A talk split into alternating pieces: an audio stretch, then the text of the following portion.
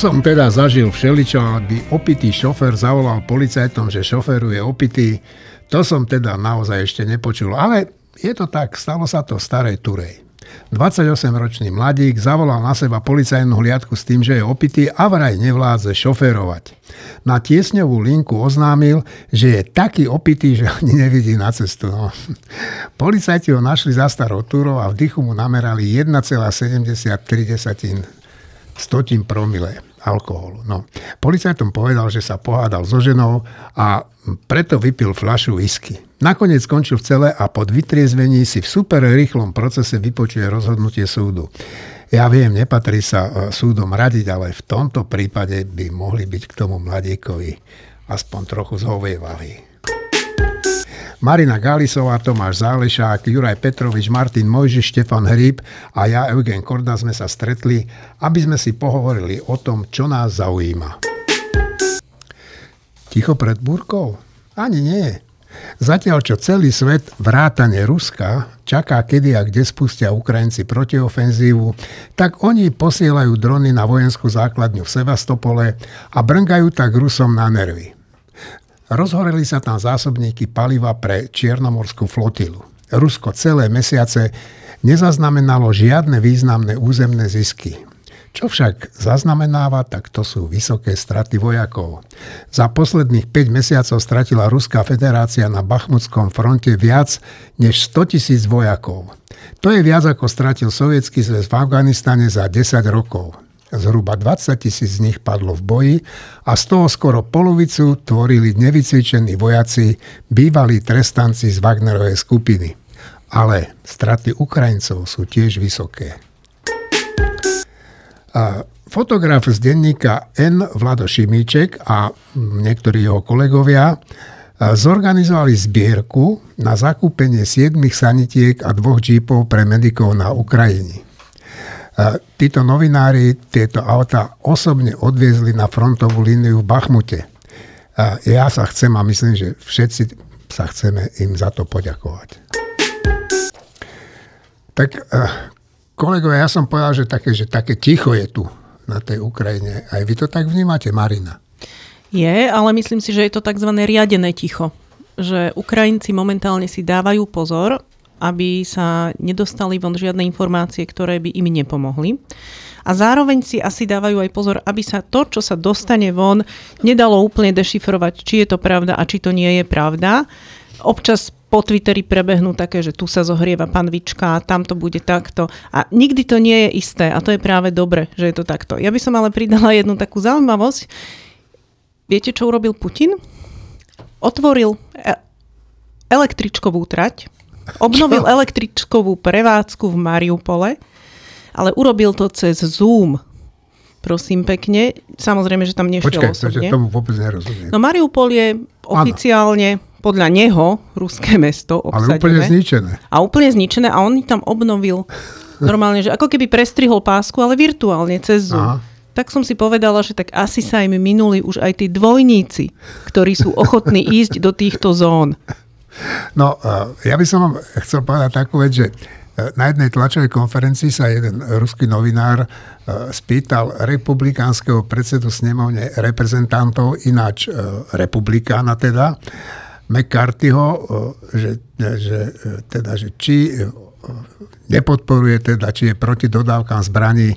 No Marina, ty ruku, tak povedz. Výborné, no, povedz to bolo to. úplne výborné, lebo mne to ináč doma môj muž pustil, že počula si, že čo ten McCarthy no, povedala, no. že nepočula, no pustí mi to. A tak som tak ma mrazilo celý čas, lebo novinár rusky sa opýtal, že ste teda proti tomu a za, e, proti dodávkam zbraní na Ukrajinu, prestanete pomáhať Ukrajincom áno, konečne, áno. aby teda no, Rusi prebrali, čo je áno. ich. No a McCarthy, ktorý ináč nie je nejaký ani až taká ostrá ceruska v peračníku a ani až taký politicky vždy vyjasnený. A je taký, že do istej miery Trumpovec, nie úplne, tak povedal, že ale absolútne neprestaneme dodávať zbranie na Ukrajinu, v nejakom prípade Ukrajincov neprestaneme podporovať a v nejakom prípade sa nemienime nečinne prizerať na to, čo tam vystrájate. Ako zabíjať deti. Tak. tak, Martin, ty si chcel niečo. Ja som chcel pridať k tomu, čo ty si povedal, že teda horia sklady paliva v Sevastopole, ale nielen v Sevastopole. Ano. Akože oni naozaj zdá sa, že útočia dronmi alebo nejakými inými spôsobmi úspešne aj na zatiaľ hlavne sklady palív na území, na naozajstnom území ruskom. V ďalšej dedine niečo hovorí, teraz som čítal. Čo je, čo je presne to, čo sa, to, čo sa uh, má diať a dá očakávať pred veľkou ofenzívou. No, skôr než som vošiel do tohto štúdia, tak som sa dočítal, že v No jak sa volá to mesto, ktoré oslobodili veľké na neviem si spomenúť, Ukrajinci. Kherson? Kherson, áno, Khersone. Takže tam dnes vyhlásili od soboty nejakých 95 či koľko hodinové, že uzavrú celé mesto. No tak, môže to znamenať len dve veci, že blíži sa e, tá ofenzíva, alebo že metú Rusom mozgy. Štefan. Iba dve poznámky k tomu. Jedna k tomu, tej električke, tak zatiaľ čo Putin cez e, internet e, otvára električkovú trať v ním rozbitom Mariupole, tak e, Zelenský je na návšteve vo Fínsku, v, novom, člen, v novej členskej krajine Severoatlantickej aliancie. Je tam fyzicky, nie cez internet. Tak obidve tieto informácie hovoria veľa o tom, čo sa deje. Druhá vec, čo sa týka tej protiofenzívy, to sa tak často hovorí, tak len na vysvetlenie, že čo to vlastne znamená.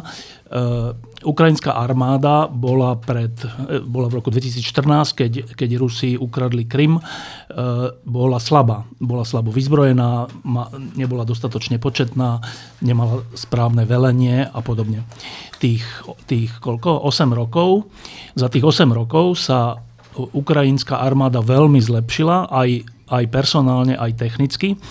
A po roku 2022, po tej invázii, ešte jedna vec dôležitá e, sa stala, že e, Ukrajina dostala moderné zbranie, moderné zbraňové systémy, E, čo je výborné, ale moderné zbraňové systémy sa treba naučiť ovládať. To není tak, že dostanete nejaké lietadlo alebo nejaký protilietadlový komplex a teraz to môžete hneď používať. To je, akože môžete to používať, ale strašne chybovo to bude.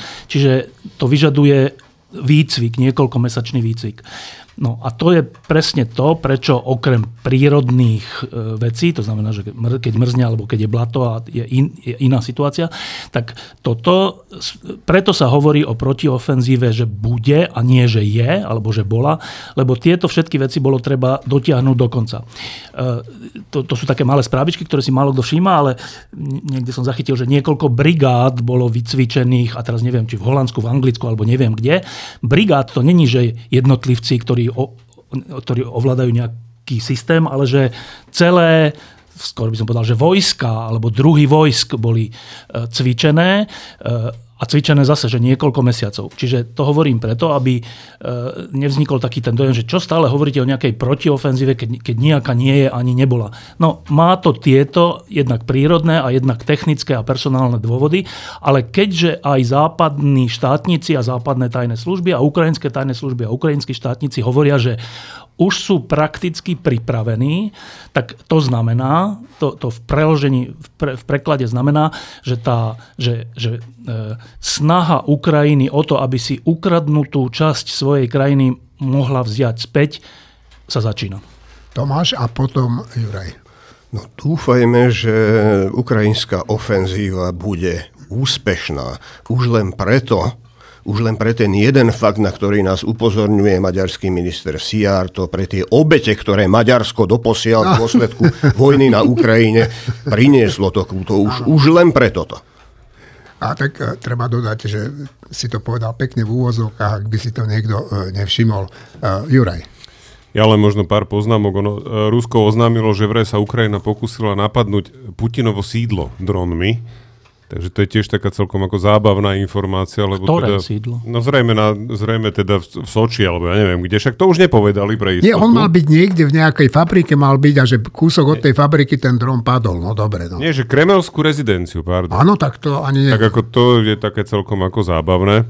Ale faktom je to, čo si hovoril ty, Štefan, od začiatku vojny, a už aj predtým, ale od začiatku vojny, jednak Briti a potom aj Austrálčania a ďalšie, ďalšie vojska intenzívne cvičia ukrajinských vojakov a skutočne, že v, masívnych, v masívnom, uh, masívnej miere. A tam je vidieť ten obrovský rozdiel zatiaľ čo Rusko už na, voj- na frontu skutočne posiela hoci koho, skutočne ako domlinčeka na meso v podstate ľudí, ktorí neprešli prakticky žiadnym výcvikom, tak Ukrajinci sú si vedomi toho, že nemajú neobmedzené ľudské zdroje a že nevycvičený vojak na fronte má životnosť proste deň, dva, maximálne týždeň, než to niekto, kto prešiel aspoň základným výcvikom, má oveľa väčšiu šancu prežiť v zákopoch. A ľudia, ktorí dostali špecializovaný výcvik, tak dokážu potom ovládať aj tie vysoko sofistikované západné zbrane, na ktoré neboli zvyknutí, pretože ich výzbroj bola z veľkej časti samozrejme ešte z čias Sovietskeho zväzu. Ja by som ešte rád dodal len jednu vec, že ja som e, natáčal s generálom Mackom krátko potom, ako sa vrátil e, z tej Globsekom organizovanej e, cesty na Ukrajinu a tak on mi veľa vecí o tom hovoril, však môžete si to pozrieť na našom webe, ale to podstatné, čo mi povedal, že ten jeho základný pocit z Ukrajincov je taký, že aj keď nebudú mať zbranie, aj tak budú bojovať. No, komentovať našu politickú scénu, tak to sa fakt vlastne ani nedá.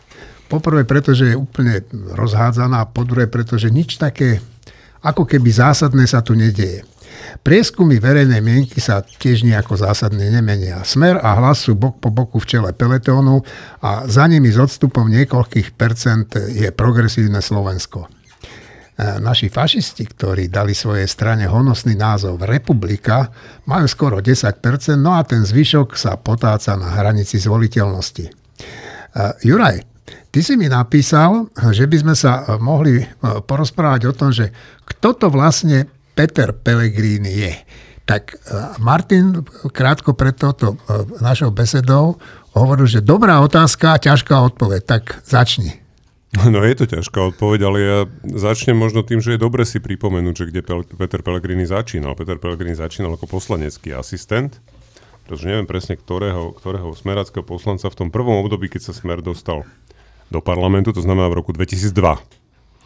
A v ďalšom období volebnom už bol teda poslancom a postupne prešiel rôznymi aj vládnymi funkciami. Bol napríklad zodpovedný za informatizáciu, ktorú všetci vieme, ako to vyzerá.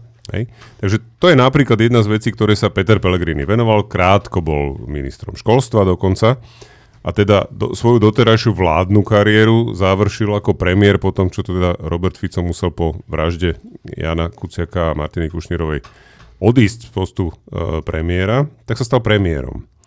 A za jeho premiérovania napríklad sa potom diali také tie až srandovné veci, kedy proste Tomáš Drucker bol dva týždne ministrom vnútra len preto, aby v podstate uh, držal teplú stoličku Denise Sakovej, ktorá nastúpila uh, namiesto neho.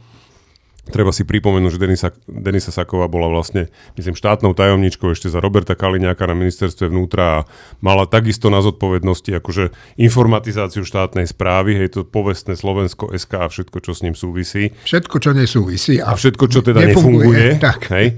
To znamená, že toto sú ľudia, ktorí, ktorých e, Peter Pellegrini nejakým spôsobom riadil ako predseda vlády No a teda následne sa nejakým spôsobom v určitom momente oddelil od, od Roberta Fica a to o tom oddelení mám pocit, že dodnes panujú pochybnosti.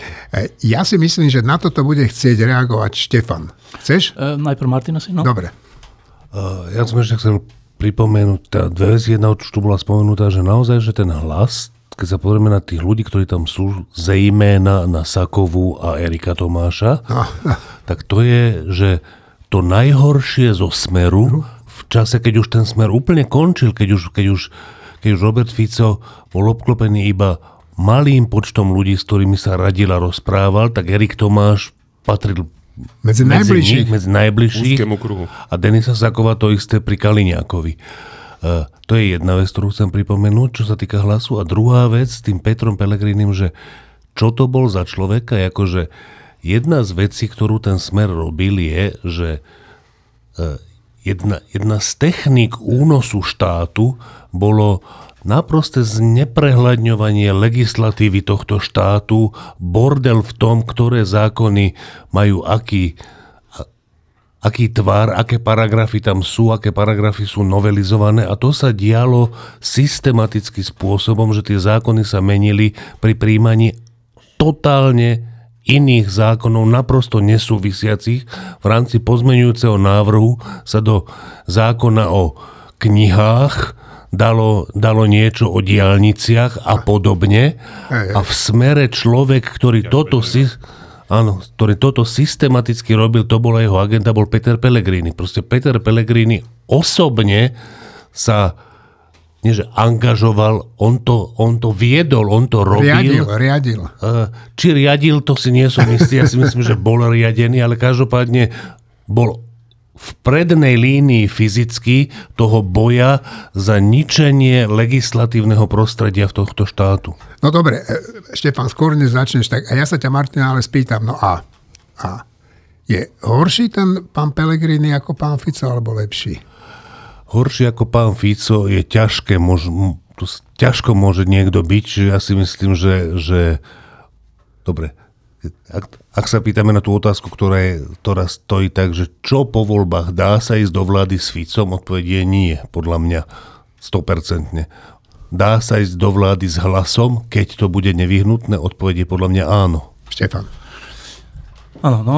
E, Peter Pellegrini je v nejakom zmysle reprezentantom toho, čo sa nazýva Slovensko. E, keď e, sa viacnásobne rozpadalo HZDS, tak vznikol vždy taký jav, že tí ľudia, ktorí boli v tom HZDS, tom mečiarovskom hnutí, ktoré tu doničilo krajinu, tak keď, keď odišli z HZDS, tak z nich boli, že záchrancovia demokracie. Raz sa to volalo DU, Demokratická únia s kňažkom Moravčíkom a neviem kým.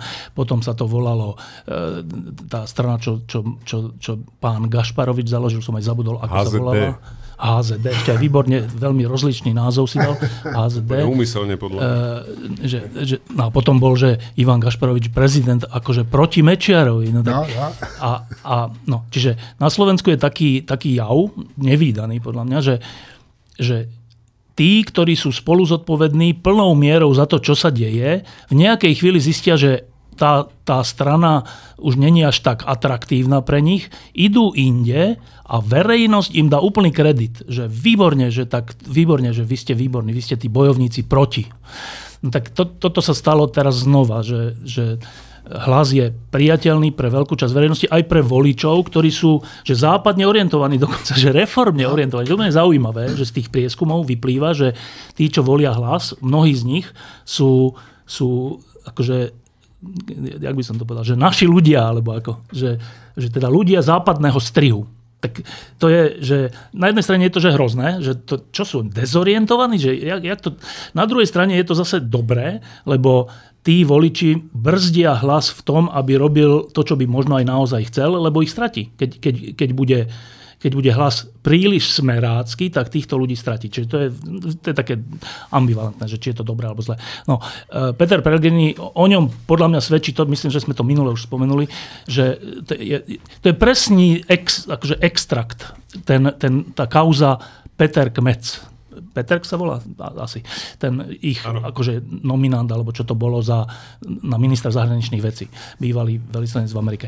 Že e, Peter Pellegrini nikdy nechce presne povedať, čo si myslí a hrá to vždy na obidve strany, že aj som proti očkovaniu, aj som trocha za.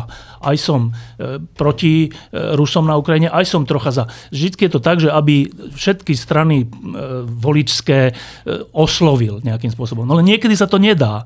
Napríklad, keď, keď Petra Kmeca, ich zahranično-politického experta, oslovili s tým, že vy vlastne hovoríte, čo sa týka vojny na Ukrajine, podobné veci ako PSK a SAS a neviem kto.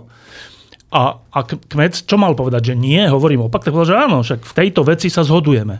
No a na to konto, e, keďže smeráci to šikovne využili alebo zneužili a vykreslili tým pádom hlas ako ten prozápadný, proamerický a proste tak, aby získali voličov e, hlasu späť, tak Peter Pellegrini, aký už je, odvolal alebo teda degradoval Petra Kmeca z tej, z tej jeho akože líderskej pozície. A to čo je? Že, pričom ja si myslím, že Pellegrini je akože za to, aby Slovensko bolo v NATO a v EU a je proti tomu, aby Rusko zabralo Ukrajinu, ale nepovie to, lebo chce percenta. Tak to je Peter Pellegrini a všetci ľudia okolo neho potom sú v takejto pozícii, že, že kľudne ich obetuje, keď povedia pravdu. Pričom on není proti tej pravde, on je iba proti tomu, aby to ľudia vedeli. Tak, to je, tak toto je akože náš budúci premiér, že, alebo čo to bude? Toto je náš budúci čo? Záchranca, demokracie, ala, Gašparovič, ala, Kňažko, ala, všetno. Peter Pellegrini je Slovensko. Juraj a potom Marinka. Ja k tomu len tomu odpúšťam takú krátku poznámku, že či je to dobré alebo zle, že ja si myslím, že dobre je to asi pre tieto voľby, ale zle je to pre krajinu, lebo to len potvrdzuje tú kultúru, že zabúdame hrubé čiary a stále znovu a znovu. Marina? No, ja mám dve veci k Petrovi Pelegrinimu. To si ináč Štefan výborne povedal, že on nie je proti pravde, on len je proti tomu, aby to ľudia vedeli, to sa dá aplikovať no, na no. strašne veľa vecí. Ale hlavné je to, že to určité prázdno v jeho tvári, kam si teda môže každý vpísať, čo chce, vytvára aj také možno aj neopodstatnené nádeje, že niekto si povie, že tak jemu je to jedno, on je vlastne taký pragmatik, čiže ak sa bude ukazovať, že je výhodné pre nás byť v EÚ, v NATO, tak on to zastane. A keďže reálne je výhodné byť v EÚ aj v NATO, to musia uznať aj možno aj tí, ktorí... A aj byť návo- neutrálny zároveň. No, ktorí by tvrdili niečo iné, tak si povedia, že no veď tak keď je taký pragmatik, on to musí zastávať. Lenže ja neviem, či on uvažuje tak dlhodobo. On, ak sa po voľbách rozhodne uvažovať krátkodobo, tak možno pokojne obetuje dlhodobý záujem krajiny svojmu vlastnému krátkodobému a z čistého, toho istého pragmatizmu, v ktorý sme vkladali po niektorý nádej, pokojne zareaguje tak, že pôjde do vlády hoci aj s Robertom Ficom.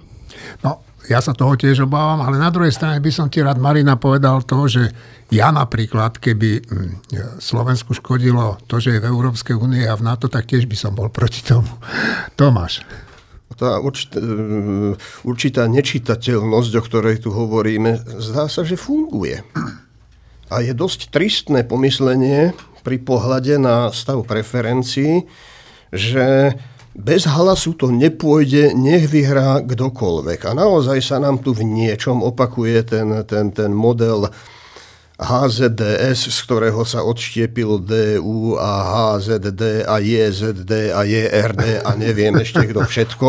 A ja si pamätám, e, keď Števo o tom hovoril, vtedy, vtedy sa Števo vyjadril náhodou, tú vetu si pamätám v tom čase, že najväčší hrdina na Slovensku bude Hofbauer, až ako posledný odíde od mečia. A svojho času sme sedeli s nejakou partiou, ne, s nejakými americkými sociológmi. V čase, keď e, vládol Mečiar na, na Slovensku a sme si robili srandu, že existuje extrémna pravica, extrémna lavica a existuje aj extrémny stred. V každom prípade, v každom prípade Peter Pellegrini je, je človek, na ktorom okrem smeráckej minulosti samozrejme, čo je nemilé, je čitateľné, čitateľný jeho pozoruhodný inštinkt postaviť sa v istých veciach do stredu priam neomilne. Tam sa totiž napríklad nemôžu míliť ľudia, ktorí nemajú názor na isté veci. Keď už si spomínal Števa z 90. rokov, tak eh, mne v súvislosti s Petrom Pelegrínim úplne vyvstáva taká veta, ktorá mňa prvý raz napadla niekedy v 92. A myslím si, že napriek tomu, že eh, sa má na toho Petra Pellegriniho a na hlas hľadieť realisticky z hľadiska toho, že čo bude po voľbách, aké vlády sú tu možné, aké koalície sú tu možné, ako, že zabudnúť, čo je on, tak tá veta znie, že hrubá čiara za minulosťou je hrubou čiarou za budúcnosťou. Štefan? Ešte jedna poznámka zase v súvislosti s Martinom Mojžišom a jeho zdravím. Ja si zase pamätám, že keď tesne po vražde mal Peter Pellegrini taký výrok, že, že no, akože o Kuciakovi jeho textoch, že čak, ale je ľahké niečo len tak napísať. A vtedy boli tie mítingy a Martin vystúpil tu v Bratislave a strašne vtedy sa rozčúlil na tom mítingu a tam kričal. Ja si myslel, si myslel že dostane infarkt, nedostal. Kde hovoril, že akože ľahké, veď Kuciak je mŕtvý. A toto strašne zakričal. A to, to je presne o tom, že, že, že Pellegrini povie, že vlastne tak trocha je pravda, čo Kuciak hovorí, ale tak trocha je to možno aj nepravda, lebo to je ľahké len tak napísať, na to treba dôkazy alebo niečo také. No tak toto je, to, to, to je hrozná vlastnosť a súčasne je hrozné, ale tak to je, a preto to asi Martin opakovane hovorí, že, že uh, keby sme boli normálna krajina, tak všetko, čo sme doteraz povedali o Pelegrinim, Pelegrinim je úplne, že totálna diskvalifikácia na čokoľvek. Že koniec. Ale my sme v krajine, kde treba stále znova opakovať, že, že no tak ale troška rozlišujme medzi smerom a hlasom. To je hrozné, ale to je hrozné. Ale že rozlišujme medzi smerom a hlasom, ak chceme zachrániť zvyšky slobody a demokracie na Slovensku. Juraj? Ja sa vrátim k tej našej sobotnej debate, lebo sme sa o tom bavili s Martinom pred reláciou, že tam nezaznela jedna vec a to je to, že keď Churchill urobil pakt so Stalinom, tak on veľmi dobre počas celej vojny a počas celého toho spojenectva nezabúdal na to, čo je Stalin zač a v 46. ten Fultonský prejav bol úplne jasný. On sa aj počas Jalskej konferencie snažil Roosevelta presvedčiť, že počuje neblbní, toto je proste komunistický vrah, ktorý si, to, čo si obsadil, už nikdy nevráti. A toto je podľa mňa dôležité, aj keď samozrejme nemožno to úplne porovnávať, ale toto je dôležité, že aj ak sa pôjde s Petrom Pelegrín do vlády, lebo to inak nebude možné, nesmie sa zabudnúť na to, odkiaľ prišiel a čo je zač. No, ja keď si mi ukazoval, že chceš ešte niečo dostať, dodať k Pelegrinimu, tak som si hovoril, že už ti nedám slovo, ale uh, uh, nelutujem, že som sa rozhodol inak. A, ale dajme mu už pokoj, dobre? A poďme sa teraz uh, pozrieť na to, že ako sú na tom iné strany? Také, také progresívne Slovensko alebo Saska, ktorá má každý deň aj 16 tlačoviek. No, že mení hru. No tak e, ako vidíte progresívne Slovensko? Ja si myslím, že oni majú šancu ísť hore. Kto? Nikto? Ticho. Štefan. Tak o progresívnom Slovensku sme pred dvoma týždňami mali celú titulkovú tému v tlačenom týždni a neviem, či by som niečo dodal. S Martinom sme napísali taký veľký text o tom a mali sme tam aj rozhovor a všeličo. Čiže, čiže e, to je taká elementárne veci poviem iba, že e, progresívne Slovensko nie je to isté, čo progresívci v Amerike. E, progresívci v Amerike, o nich nám často píše Tomáš Klvania do tlačeného týždňa, sú, sú, majú, majú rôzne veľmi, e, neviem či extrémne, správne slovo, ale veľmi uletené nápady a, a návrhy a tak. E, progresívne Slovensko ide od svojho vzniku skôr opačnou cestou, že na začiatku boli takí, že akože viac štátu a tak a dnes je to skôr tak, že sú v tomto, ale v dobrom slova zmysle stredovejší, eh, aj tým, aký majú, akých majú ekonomických ľudí a aj, aj celkové, že, že bol by som rád, ak by, so, ak by to tak bolo, že, že, že sú takí dospelejší, sa mi zdá, že postupne sú dospelejší. Čiže, čiže tie reči časti konzervatívcov na Slovensku, že to je najväčšia hrozba, progresívci, sú, sú pre mňa úplne že uletené, že ja by som povedal, že tí, ktorí toto hovoria, sú väčšou hrozbou uh, s svojimi nápadmi. Uh, čiže to je jedna vec, že, že, že sa mi zdajú, že sú takí akože umiernenejší, než bývali, čo, čo, je, čo kvitujem. Čo sa týka toho, či môžu vyhrať voľby, určite môžu vyhrať voľby, lebo, lebo voľby sa rozhodujú v posledných mesiacoch a ak to bude tak ako teraz, že, že tie tie iné normálnejšie strany budú klesať, čo, čo, sa, čo sa možno už zastavilo, ale je to také, že tesne, tesne, okolo 5-percentnej hranice, tak môže sa stať, že pred voľbami si ľudia povedia, že, že mnohí ľudia, že, že tak ja nechcem, aby môj hlas prepadol, tak dám to tým, ktorí sa určite dostanú. Lebo skúsenosť opačná, že dám to tým, ktorým hrozí, že prepadnú, u mnohých ľudí bola taká, že potom aj tak prepadol ten ich hlas. Čiže si myslím, že v tomto zmysle má PS šancu získať viac percent. Iná otázka je tie iné strany. Sloboda a solidarita začala teraz tú novú kampaň alebo tak, čiže to sa nedá podľa terajších prieskumov nič hovoriť. To sme hovorili už minule, že vlastne nič veľmi iného ani robiť nemôžu, než e, takýto pokus o to, že e, sa odlíšiť od iných a byť taký sviežejší alebo tak. E, uvidíme, zatiaľ tie percenta tomu nenasvedčujú, ale opakujem, to sa ukáže až za mesiac, za dva. Asi vážnejší prípad je, sú demokrati, ktorí už majú pod 5%, hoci začali so 7 alebo nejak tak. Eh, a to je úplne zaujímavý jav, o tom som trocha rozmýšľal, že je to strana, ktorá má predsedu vlády a viac, viacerých ministrov, sú často na obrazovkách, majú tlačové konferencie nielen stranické, ale aj vládne, ministerské a tak. A klesajú.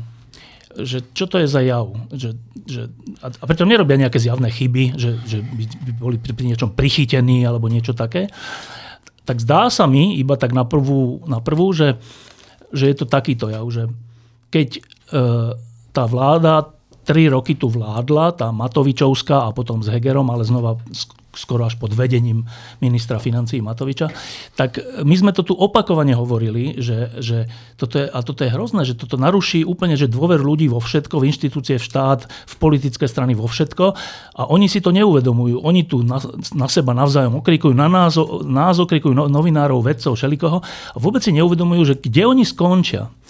A mne sa zdá, že toto, toto vedomie v spoločnosti tak trocha dozrelo, že, že, že Počkajte, že tí demokrati, veď to sú, veď to, veď to sú lídry, ich lídry, to sú tí z Matovičovej vlády. Tak prečo ich máme voliť? Veď sme, veď sme tu boli denervovaní nimi tri roky a že prečo ich máme voliť? Že, lebo čo? Navyše, není tam ani ten Matovičovský, taký ten cirkusansko, neviem, aký emocionálny prvok, ktorý časť ľudí vždy za, zabaví a zaujme. A že tu, skoro by som povedal, a pritom ja mám viacerých z tých ľudí v úcte, ktorí sú, sú v, demokratickej, v demokratoch, že skoro by som povedal, že sa vyplavilo to prázdno. Že že vlastne keď si položí človek, keď dostane tú otázku, že koho by ste volili, tak asi si teraz v hlave mu prebehne, že tak koho by som tak volil, tak tu, tí, no, že demokrati, neviem, čo to je, ne, nič mi to nehovorí, tak niekoho iného. Čiže podľa mňa ich dobehla jednak minulosť, dobieha ich minulosť a jednak aj to prázdno, ktoré v tom je. Možno sa s tým dá niečo robiť. Čítal som, že majú celkom dobrých e, ľudí na kampaň a mimochodom viaceré strany majú celkom dobrých ľudí na kampaň, že v tomto sa Slovensko už posunulo.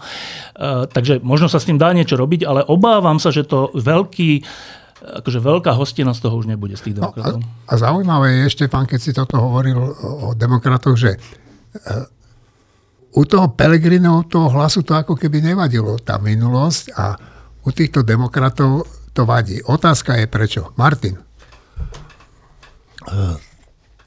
Nebudem odpovedať na tú jasne, jasne, jasne. otázku, ale uh, k tomu progresívnemu Slovensku. Mňa sa dcera Karolina pýtala, myslím, že včera, že my sme v tom článku so Štefanom, čo Štefan spomínal, napísali, že, že jeden z nás dokonca zvažuje, že bude voliť progresívne Slovensko a že jej sa pýtal nejaký kamarát, že ktorý to bude a že on nám povedal, že myslí si, že ja to nie som naozaj to ja nie som, kto zvažuje, že bude voliť progresívne Slovensko.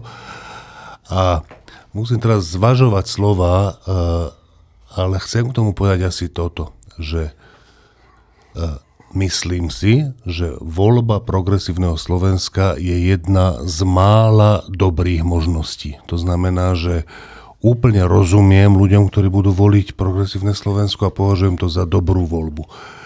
Dokonca považujem za dobrú voľbu aj ľudí, ľudí ktorí budú voliť demokratov, v prípade, čo ale nikdy ľudia neved, nemôžu vedieť dopredu, v prípade, že voliči demokratov nebudú voliť Matoviča. Ak voliči demokratov nebudú voliť KDH, alebo nebudú voliť Sasku, alebo nebudú voliť progresívne Slovensko a tí demokrati sa tam aj tak nedostanú, ale do, alebo dostanú, ale na úkor KDH alebo SAS, tak podľa mňa to je zlá vec. Ale teraz k progresívnemu Slovensku. Prečo ja takmer určite nebudem voliť progresívne Slovensko, lebo sú ešte aj ďalšie možnosti. Keby to bola jediná možnosť, volil by som ich. Je táto. A teraz príde tá čas, kedy musím vážiť slova. Človek má rôzne informácie o rôznych stranách, najmä ak je novinár, najspolahlivejšie sú informácie o ľudí, ktorí sú blízko tej strany, ktorí sú členovia tej strany alebo sympatizanti, ktorí majú dobré kontakty na členov tej strany a tak ďalej. Moje informácie, ktorých spolahlivosť neviem odhadnúť, ale dôverujem ich, sú takéto. Progresívne Slovensko je strana Ivana Štefunka. Ivan Štefunko robí zásadné personálne rozhodnutia. Ivan Štefunko, keď sa mu nepozdávate, tak má dosť výrazné slovo na to, aby ste sa nedostali vysoko v štruktúrach progresívneho Slovenska. Ivan Štefunko má nejakú minulosť, ktorá je, v tom, ktorá je nie irrelevantná, ale nechajme ju ako irrelevantnú. V ktorej strane bola, kedy bol, koľko podnikania bolo podnikania so, štát, so štátom. To, čo pre mňa je úplne rozhodujúce, je táto vec. Ivan Štefunko, podľa mojich informácií, má predstavu o politike, že to má byť manažované ako podnik, že proste má byť, eh, že proste má byť mm, že sa to dá tak robiť, čo je viacer ľudia majú túto predstavu. A o sebe má predstavu, že on je proste uh, šedá eminencia, myslené v dobrom, ja to myslím v dobrom, nie v zlom, ktorá dodá Dream Team, to sú podľa mňa jeho slova, že on je ten, ktorý zostaví Dream Team pre budúcu vládu alebo pre budúcu. To stále ešte nie je v neporiadku. Čo je v neporiadku je, že ja mám aj informácie, kto majú byť členovia toho Dream Teamu. No. No to nepoviem za žiadne okolnosti, lebo keby som to povedal, tak nemôžem povedať druhú časť tej vety, ktorá je podľa mňa podstatná, že to je podľa mňa katastrofa jeho predstavy o Dream Teame sú tak vzdialené mojim predstavám o akomkoľvek schopnom týme, že to ani nemôže byť ďalej, si myslím. To znamená, že Ivan Štefunko má podľa mňa hrozné predstavy o tom, čo sú dobrí ľudia pre spravovanie tohto štátu. Podľa mňa sú to ľudia, ktorí bohužiaľ nie sú to zlí ľudia, ale nemajú veľké schopnosti spravovať tento štát. Preto si ja myslím, že nakoniec progresívne Slovensko nebude dobrou voľbou, ale v porovnaní s tým, čo nám hrozí, opakujem, a to chcem zakončiť, že je to jedna z mála úplne dobrých volieb. Štefana, potom Marina. Iba reakcia, že e, moje informácie sú zase také, že, že e, do popredia sa v progresívnom Slovensku dostávajú skôr ľudia iného myslenia, ale aj minulosti, než než spomínaný Ivan Štefunko, o ktorom sa hovorilo dlho, ale tak dobre. A to je pr- prvá vec, že to by nas- nasvedčovalo tomu, že až taký veľký vplyv tam nemá, ale však nech má, to, to je úplne legitimné mať vplyv. Ale um, uh, že zase to musím to je tak, že keď hovoríme o nejakej strane, potom nám viacerí napíšu, že prečo až tak zle o nich hovoríte. Lebo, a povedia, že a tie iné strany čo? A to je iná správna pripomienka, že ja neviem, kto sú, kto, koho bude nominovať, ja neviem, za ministrov PSK, ak by sa dostalo do vlády, neviem. Ale uh, iba tak si viem tak predstaviť, že akého typu ľudí akého typu ľudia to sú. A to nie sú, že zlí ľudia. A teraz, že keď to porovnám, že a koho bude KDH nominovať, keď sa dostane do vlády, a koho bude Saska nominovať, keď sa dostane do vlády, a koho bude no ešte hlas nominovať, keď sa, alebo demokrati, tak to, to, skoro by som dal ruku do ohňa, že to nebudú lepší ľudia. Tým pádom potom celé toto expoze môžeme hovoriť o každej strane. A tým pádom to není rozhodujúce. Keďže všetci majú takých nominantov a také predstavy o školstve, zdravotníctve a neviem čom. Čiže, čiže tak trocha na obranu, aj, aj keď nie na obranu, ale na, na vyváženie by som povedal, že takéto isté informácie o iných stranách sa dajú ľahko získať, že koho, oni, koho si oni predstavujú za dobrého a tým pádom by sme nesmeli voliť nikoho. Uh, Martin sa usmieva, ale neviem, chceš niečo k tomu povedať? Uh, nie, akože voči tomu sa nedá nič povedať, lebo to je správne, rozumné, čo povedal Štefan. Uh, čiže uh, takto by som to sformuloval, že pri úplnom súhlase s tým, čo povedal Štefan, ešte viac súhlasím s tým, čo som predtým povedal ja. Marina. Dialektika. Marina? No tak najprv tá prvá otázka, že či môže PS vyhrať voľby. Určite môže, nie som si istá, či tieto. E, je tu to taký fenomén, ale celkom zaujímavý, že ja keď som chodila ešte chodievala na Štúrovské kúpalisko s malými deťmi na prázdniny, tak tam bývali také, že v tom mestskom rozhlase išla taká reklama na jednu reštauráciu, kde nejaká pani čítala s takým veľmi milým maďarským prízvukom, že uvidíte nevidené. To bolo tak zlaté, že som si to zapamätala, ale to je princíp týchto volieb, lebo tu málo kto chce voliť tých, ktorí už videl v tejto vláde a celkom dobrý faktor na povzbudenie percent progresívneho Slovenska predstavuje to, že neboli videní ani vo vláde a ani vlastne s výnimkou teda jedného poslanca v parlamente. No tak to je u nás najväčšie odporúčanie, že nie, neboli v tejto vláde. Ktorý navyše ten poslanec je dobrý. Poslanec. Áno, a ten je dobrý. Čiže ja Chápem ľudí, že prečo chcú voliť progresívne Slovensko. Toto je absolútne silný faktor a to je faktor, ktorý funguje proti demokratom, lebo boli až príliš videní v tej vláde. No, a, a, a sú videní. A sú videní, hej. Ale teraz to, čo povedal Štefan a to, čo povedal Martin, je pre mňa úplne, že dá sa to zhrnúť do jedného. Ja s jedným aj s druhým súhlasím, pretože všetky informácie, ktoré Martin má, tie insiderské, ja nemám. A takisto spolu so Štefanom si myslím, že to nie je až také podstatné. Pre mňa je úplne podstatné to, že ako náhle vyrovnáme toto pole, že každá strana má nejakých insiderov a nejaké takéto batožiny, ktoré zo sebou vlečie, tak potom už zostane sa rozhodnúť podľa toho, k čomu má človek od prírody alebo od rozumu sklony. A to je to, že či chce naozaj viacej štátu, menej štátu, či má skôr pravicovejšie zmýšľanie, či ľavicovejšie. A tam, no ja si nemôžem pomôcť, Proste je to tak, ako to je. Hľadám vždy na našej scéne stranu, ktorá by čo najviac odpovedala mojim antietatistickým predstavám o riadení krajiny, čiže tá, aby bol štát čo najmenší a tým pádom čo najefektívnejší, aby mi bral čo najmenej peňazí a aby mi čo najmenej, ideálne vôbec neprikazoval, ako mám žiť je jedna strana, ktorá to u nás stelesňuje a až sa tak trochu hambím povedať, že je to Saska, pretože ona v mnohom je strašne ťažko použiteľná. Má ľudí, s ktorými e, nie, že nesúhlasím, ani nie, ale tam sú, tam sú iné faktory.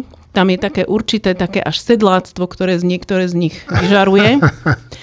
A plus Saska má síce výborný, výborné odborné týmy, výborné odborné prípravy a podobne, ale žiaľ Bohu, mňa nikdy, ale vôbec, že nikdy neosloví ten ich marketing. A to je asi to, na čo sa spolieha líder, ktorý povedal, že však nás podrží to tvrdé jadro našich voličov. Určite vás to tvrdé jadro podrží, ale ja neviem, či to vydá na tých 5%. No, áno.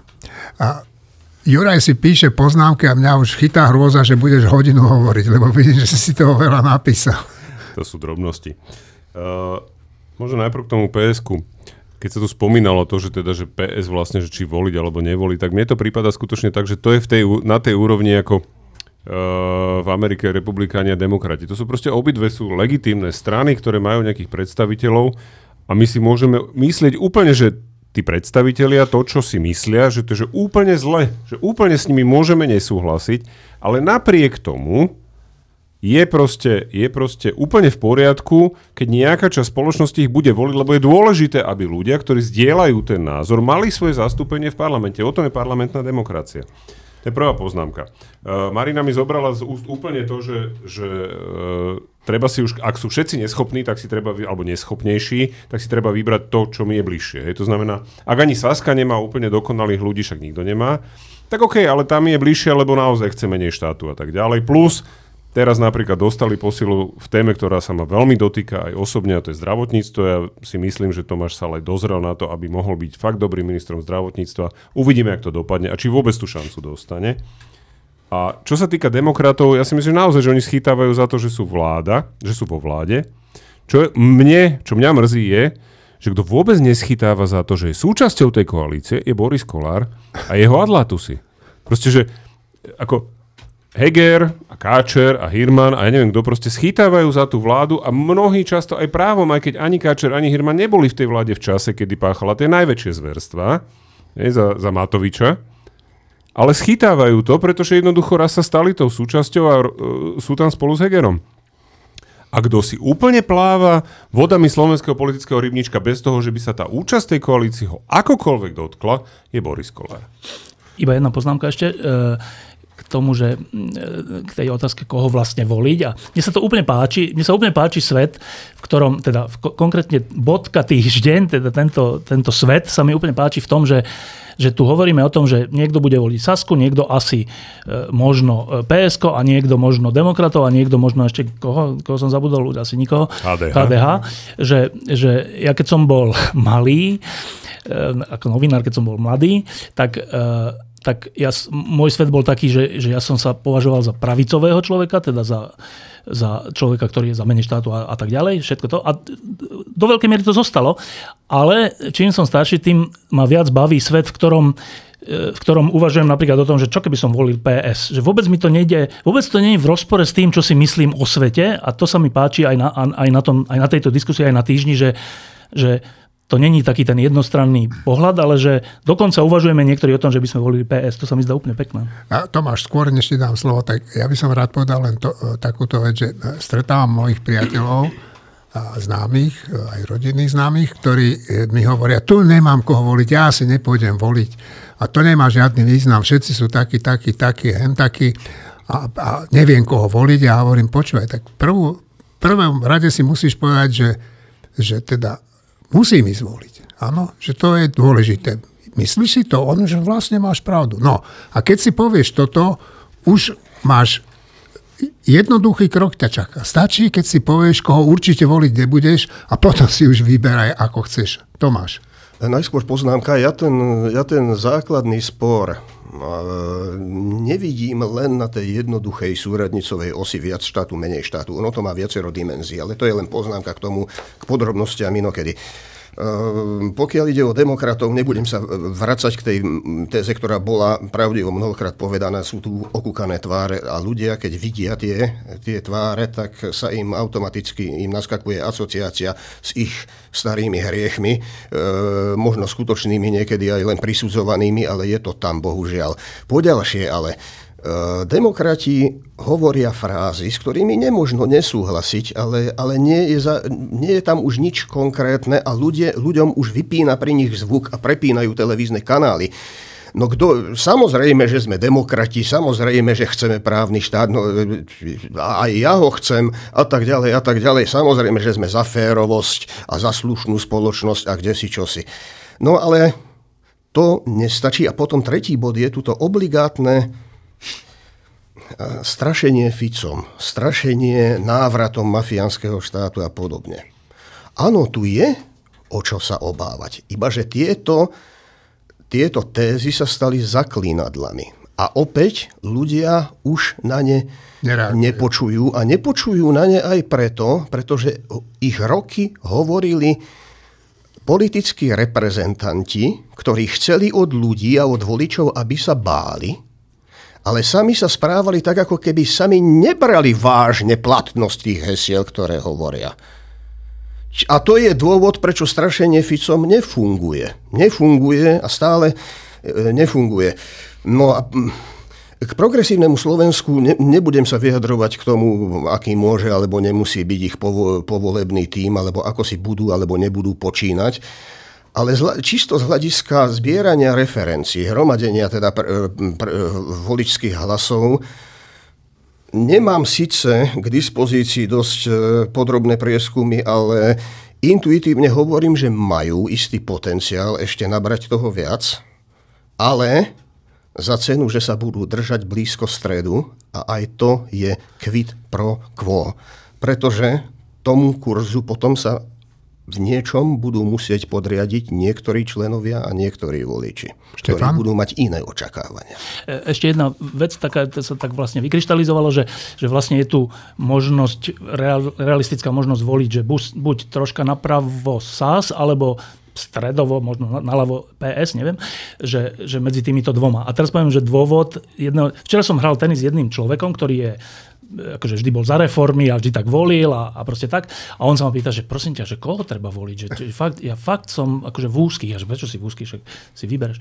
No, ja som vždy volil Sasku, posledné tri voľby, alebo neviem, ale ja už súd pravicovo orientovaný, reformne orientovaný, ja už nemôžem toho Richarda Sulíka voliť.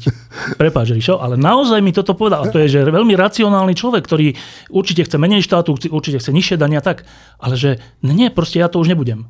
Teraz ja som sa už nepýtal prečo, lebo tak to sú už detaily, ale že toto tiež rozhoduje, že pre, pre ľudskú dušu no, nie jasne. je dôležité len to, že aký máš program a či si napravo a naľavo, ale aj nejaký taký pocit, že z toho konkrétneho človeka, lídra, ministra, neviem koho, trocha sa obávam, že toto je, toto je pre SAS veľmi limitujúca vec osoba predsedu.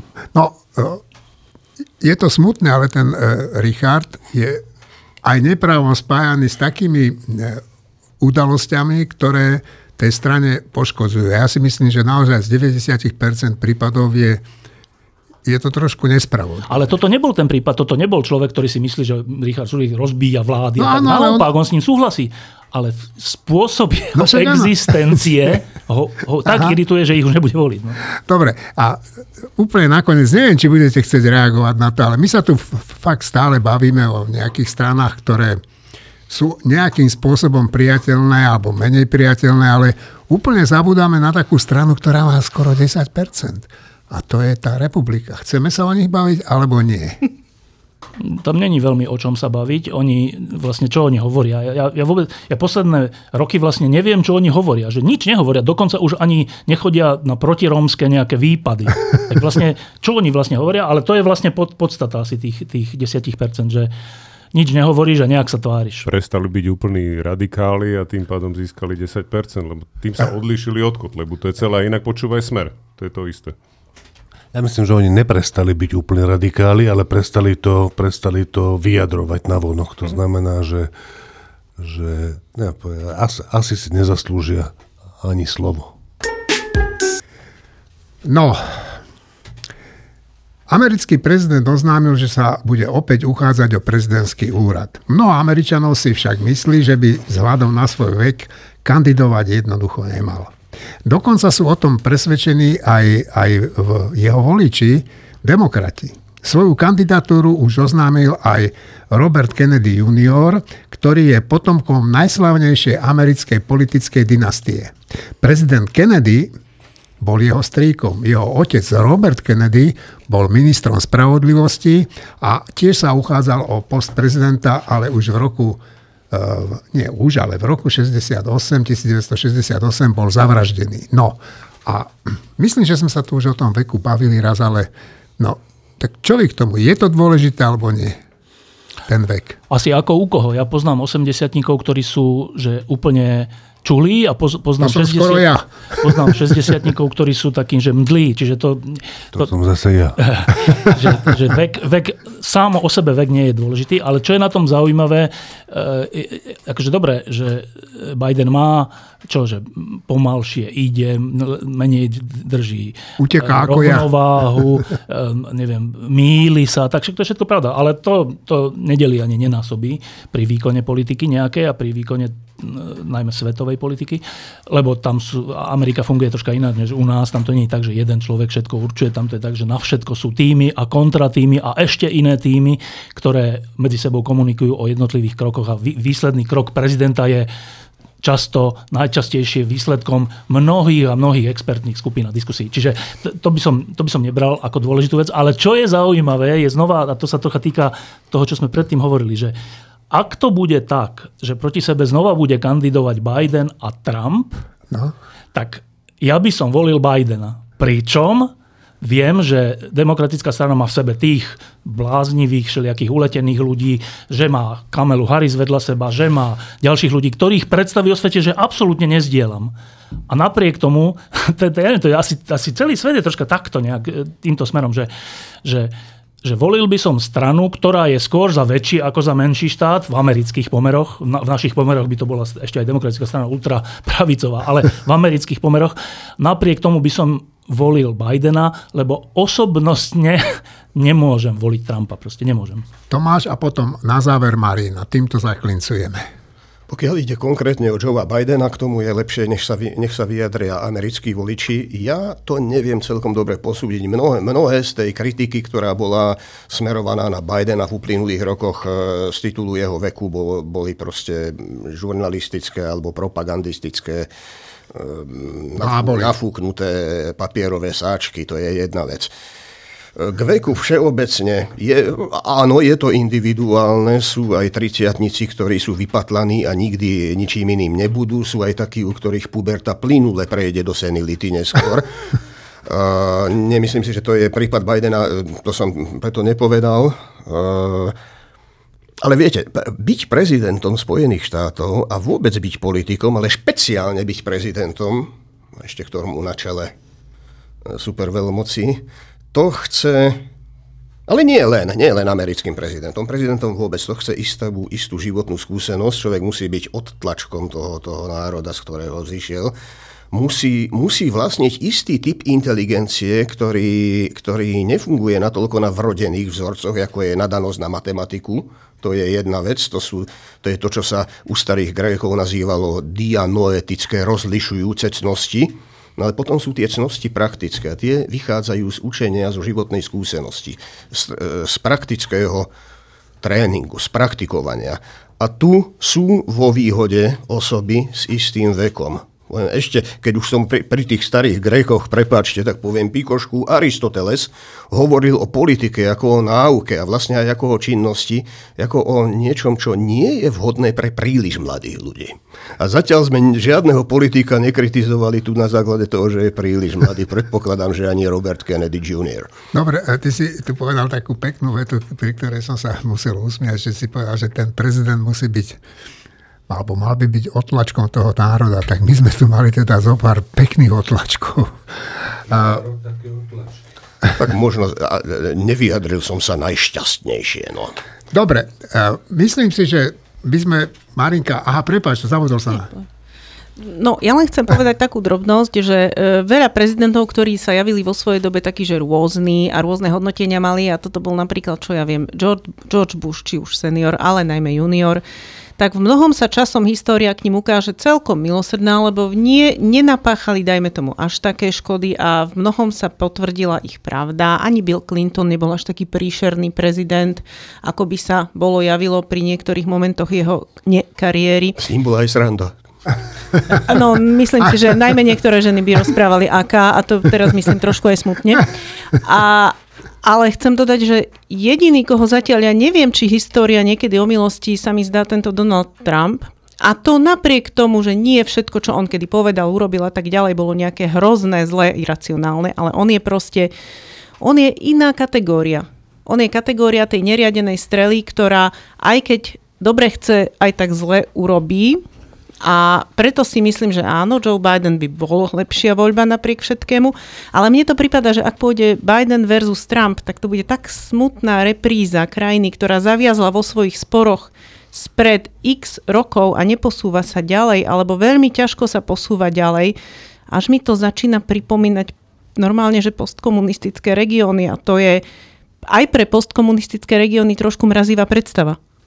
Dobre, no uh, ideme ku koncu. Štefan. Uh, ideme ku koncu a teda malé promo.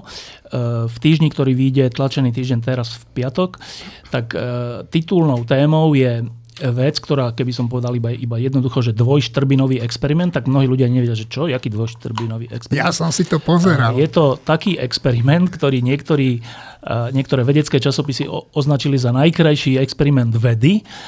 Keď som o tom s Martinom hovoril, tak on, že on to nepovažuje za najkrajší, ale hovorili sme o tom takmer dve hodiny pod lampou a, a ešte som k tomu aj napísal nejaký článok a je to teda o tom, keď by som to úplne zhutnil, že, že tá naša predstava častí, že atóm sa skladá z elektrónu, protónu a neutrónu, elektrón obieha okolo protónov a neutrónov, ktoré sú v jadre, že nie, že neplatí táto predstava, ale že je úplne, že, že realita je, že, že o, o 180 stupňov iná, teda že elektrón neobieha, ale je rozpriestranený, teraz počujete dobre, Není na, nie je na žiadnom konkrétnom mieste, pričom existuje, tak troška si to predstavme, a existuje vo forme pravdepod...